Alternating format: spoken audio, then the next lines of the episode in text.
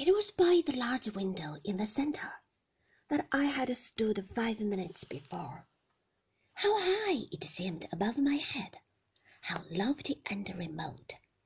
The stones were hard and solid under my feet.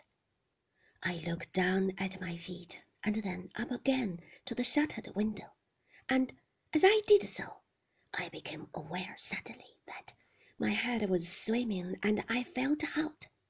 A little trickle of perspiration ran down the back of my neck. Black dots jumped about in the air in front of me. I went into the hall again and sat down on a chair. My hands were quite wet. I sat very still, holding my knees.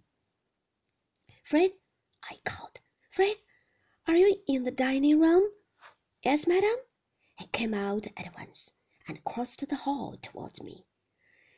Don't think me very odd, Frith, but I rather think I'd like a small glass of brandy. Certainly, madam.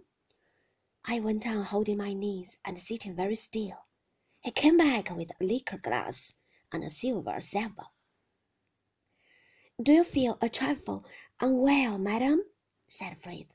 Would you like me to call Clarice? No, I'll be all right, Frith, I said. I felt a bit hot, that's all. It's a very warm morning, madam. Very warm indeed, oppressive, one might almost say. Yes, Frith, very oppressive. I drank the brandy and put the glass back on the silver salver. Perhaps the sound of those rockets alarmed you, said Frith. They went off so very sudden. Yes, they did, I said. And what with the hot morning and standing about all last night, you are not perhaps feeling quite like yourself, madam, said Frith. No, perhaps not, I said. Will you lie down for half an hour? It's quite cool in the library. No, no, I think I'll go out in a moment or two. Don't bother, Frith. No, very good, madam.